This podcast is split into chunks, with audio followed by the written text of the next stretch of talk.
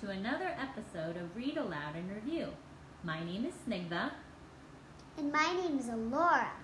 and today's story is called Interstellar Cinderella by Deborah Underwood, illustrated by Meg Hunt. Once upon a planetoid, amid her tools and sprockets, a girl named Cinderella dreamed of fixing fancy rockets. She's fixed robots, dishwashers, and rooms in her care. But late each night she snuck away to study ship repair.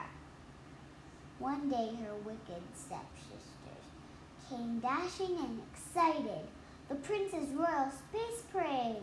Our family's invited. I wish that you could come, my dear. Alas, no room, although. Why don't you fix that broken ship and fl- fly it through to the show?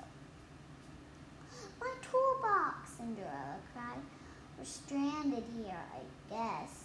But Murgatroyd the mouse sent out a cosmic SOS.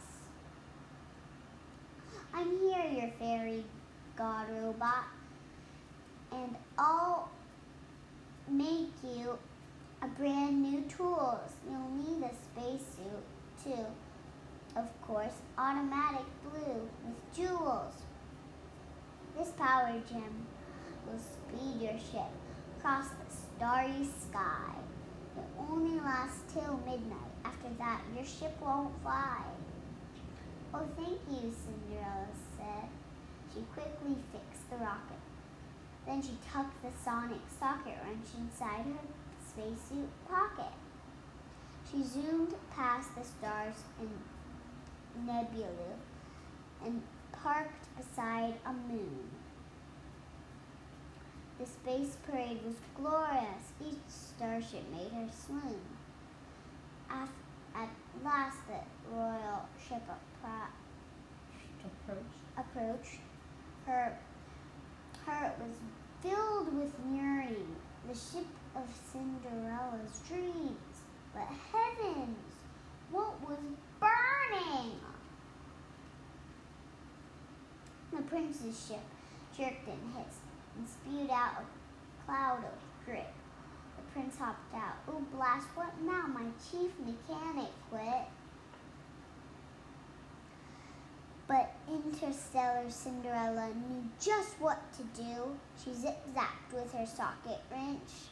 The ship was good as new. The prince invited her aboard. Let's stop Galactic Hall, he said.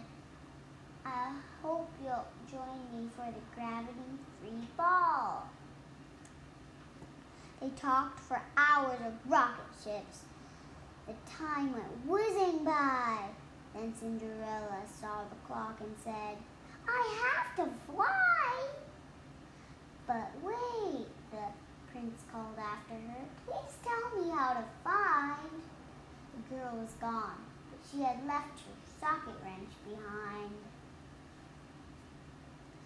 The prince sent a transmission to the farthest edge of space.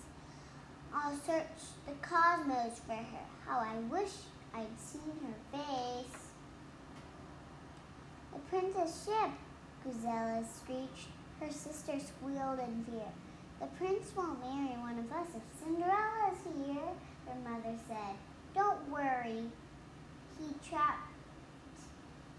He won't find her in this house. I've trapped her in the attic with that useless robot mouse. The prince's cargo door revealed a broken craft within. The girl I seek it this fix a ship. So who'd like to begin? He gave the sonic socket wrench to one and then the other. Alas, they couldn't fix the ship, and neither could their mother.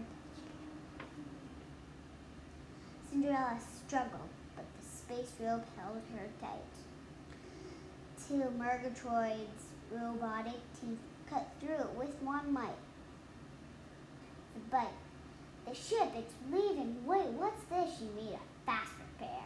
She strapped the rusty jetpack on and blasted through the air. She landed right beside prince. That wrench is mine, she cried. She quickly fixed the ailing ship. The prince said, Be my bride. She thought this over carefully. Her family watched in panic. I'm far too young for marriage, but I'll be your chief mechanic. Amid her fleet of sparkling ships, with friends both old and new, a joyful Cinderella cried, My stars, dreams do come true. Yeah.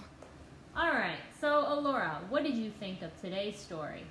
I think it's two thumbs up because this one she didn't marry the prince and she's a mechanic and she lives in space. Wow, those are really great reasons for your support of this book. Hope you guys enjoyed it and we can't wait to have you around till next time.